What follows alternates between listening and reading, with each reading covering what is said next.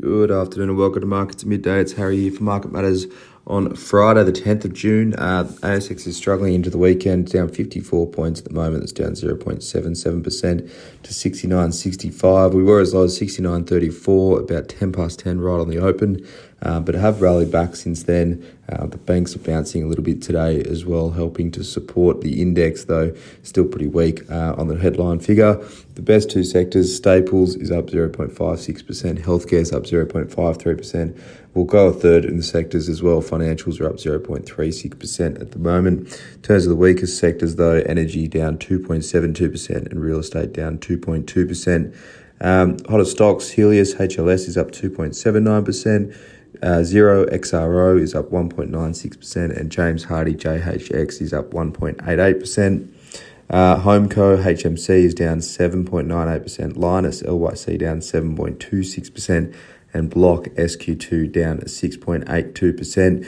Obviously, the US market was pretty weak overnight, and that's dragging on our index today. We've also got Monday off for Queen's birthday, long weekend. So, you think about how traders don't want to hold 2 days of risk over the weekend. They obviously don't want to hold 3 days of risk, particularly with what's going to go on tonight in the US. But for now, anyway, we're just going to talk about a couple of stocks quickly. AGL, it's down 0.66%. They've pushed back restart expectations at their Loy Yang A unit outage that they had an outage there. Back in April, I think it was the 15th of April that one came out. They had to fix a generator at one of their sites, but they've struggled to get that one back online as they struggled to get equipment, blaming basically supply chain issues getting equipment over to the site. They have also started a strategic review after the demerger plans were shelved earlier in the year, a couple of weeks ago. And that is due to come out in September as well. So they're going to hold off providing guidance until then, until they can provide a sort of clear way forward as to what they're going to do now that sort of their plans were thrown in disarray only a few weeks ago.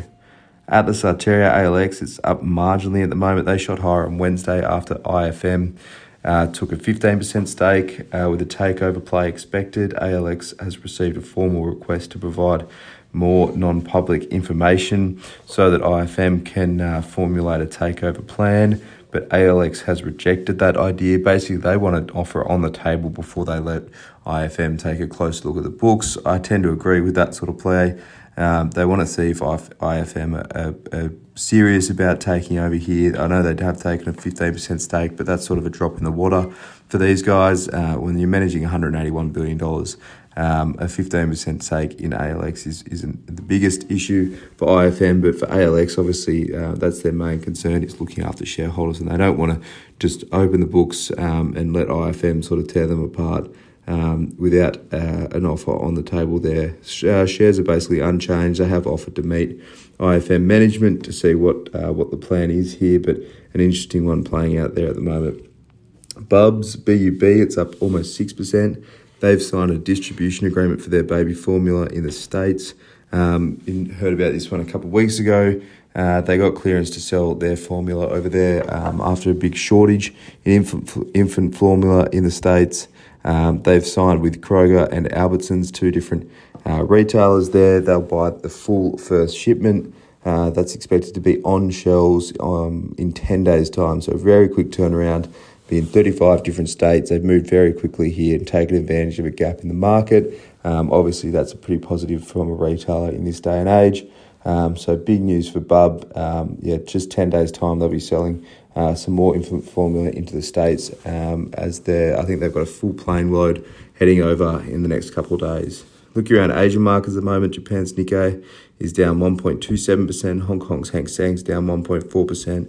The US futures are flat. In the US tonight, they've got the inflation prints. Core inflation is expected up 6% year on year.